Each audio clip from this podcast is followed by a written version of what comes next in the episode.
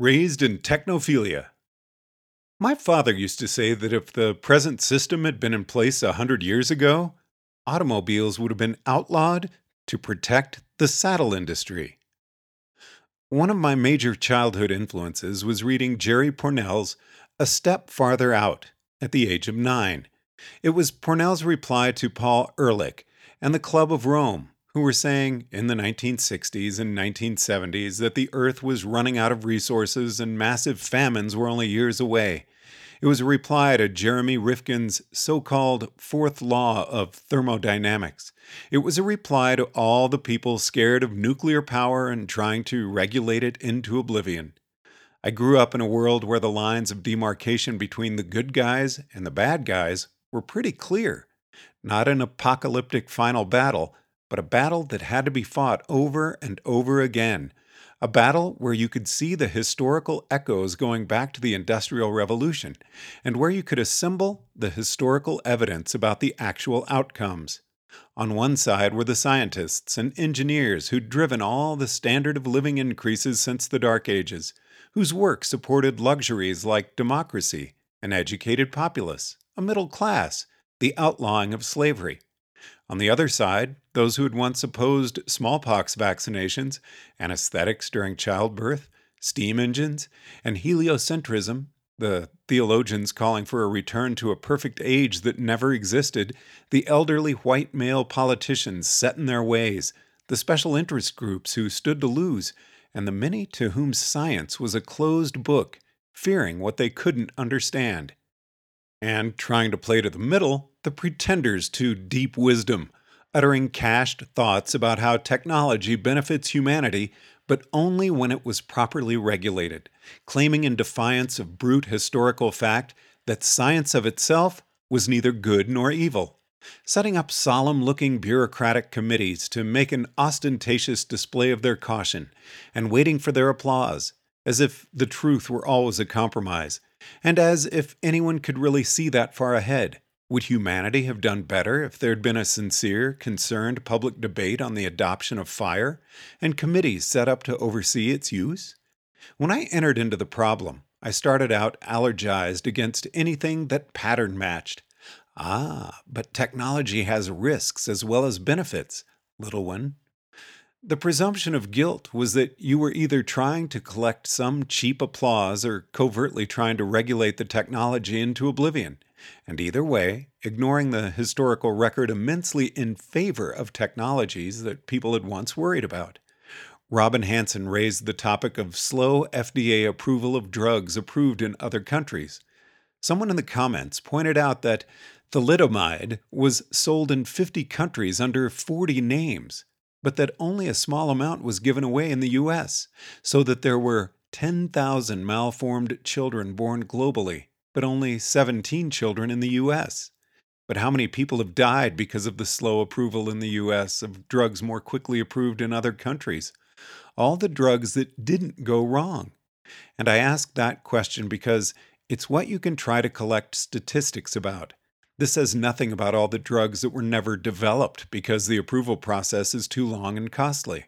According to this source, the FDA's longer approval process prevents 5,000 casualties per year by screening off medications found to be harmful and causes at least 20,000 to 120,000 casualties per year just by delaying approval of those beneficial medications that are still developed and eventually approved.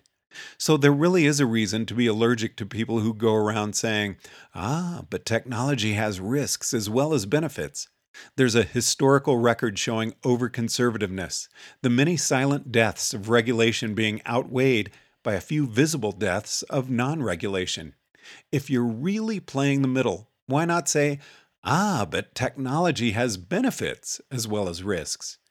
Well, and this isn't such a bad description of the bad guys, except that it ought to be emphasized a bit harder that these aren't evil mutants but standard human beings acting under a different worldview gestalt that puts them in the right. Some of them will inevitably be more competent than others, and competence counts for a lot. Even looking back, I don't think my childhood technophilia was too wrong about what constituted a bad guy. and what was the key mistake. But it's always a lot easier to say what not to do than to get it right. And one of my fundamental flaws back then was thinking that if you tried as hard as you could to avoid everything the bad guys were doing, that made you a good guy.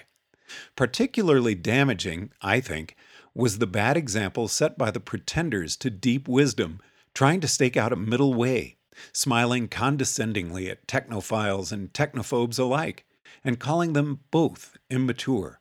Truly, this is a wrong way, and in fact, the notion of trying to stake out a middle way generally is usually wrong. The right way is not a compromise with anything, it is the clean manifestation of its own criteria.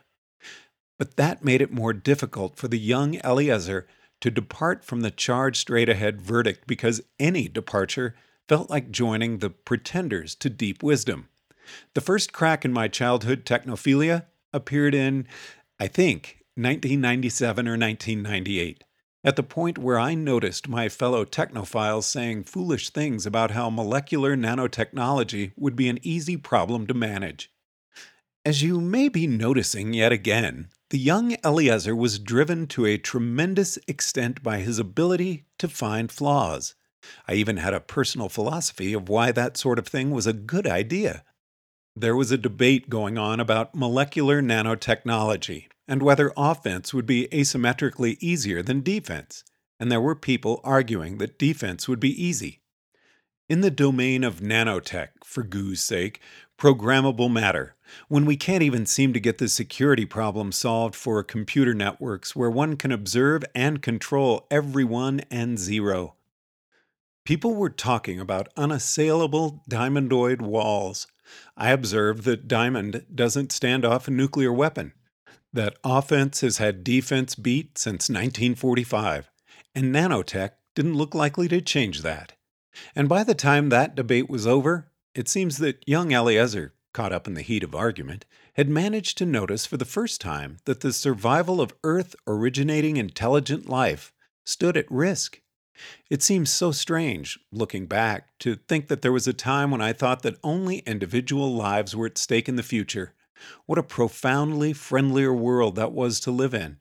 Though it's not as if I were thinking that at the time. I didn't reject the possibility so much as manage to never see it in the first place.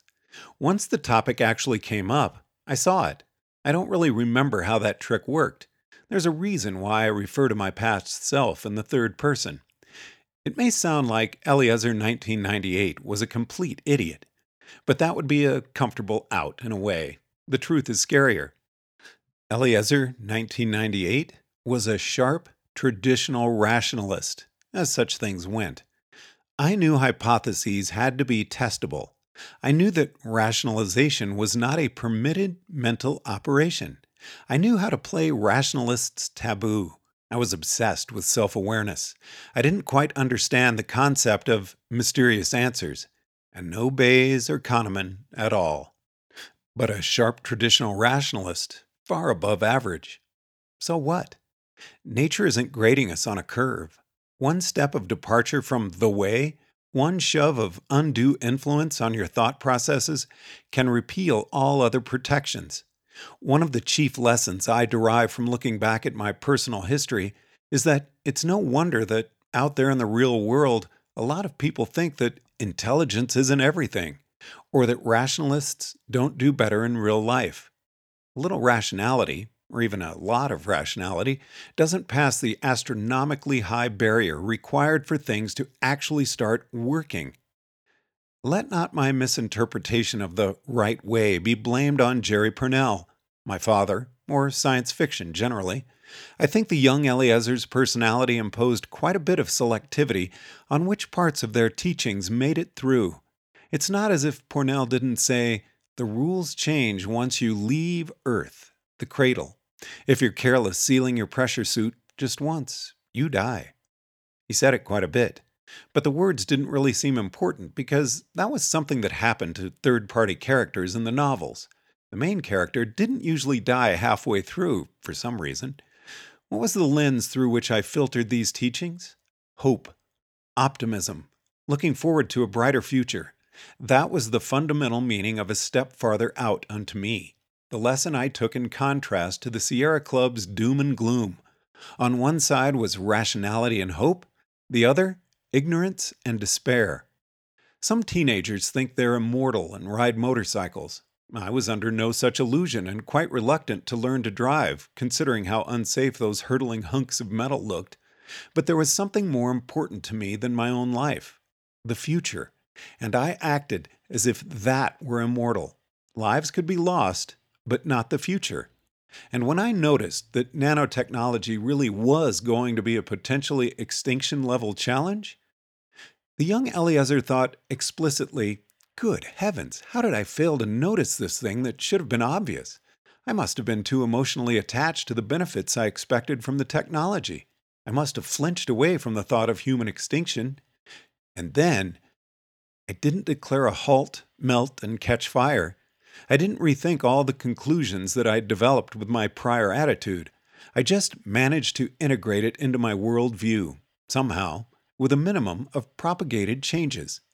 Old ideas and plans were challenged, but my mind found reasons to keep them. There was no systematic breakdown, unfortunately. Most notably, I decided that we had to run full steam ahead on AI so as to develop it before nanotechnology, just like I'd been originally planning to do, but now with a different reason. I guess that's what most human beings are like, isn't it? Traditional rationality wasn't enough to change that. But there did come a time when I fully realized my mistake. It just took a stronger boot to the head.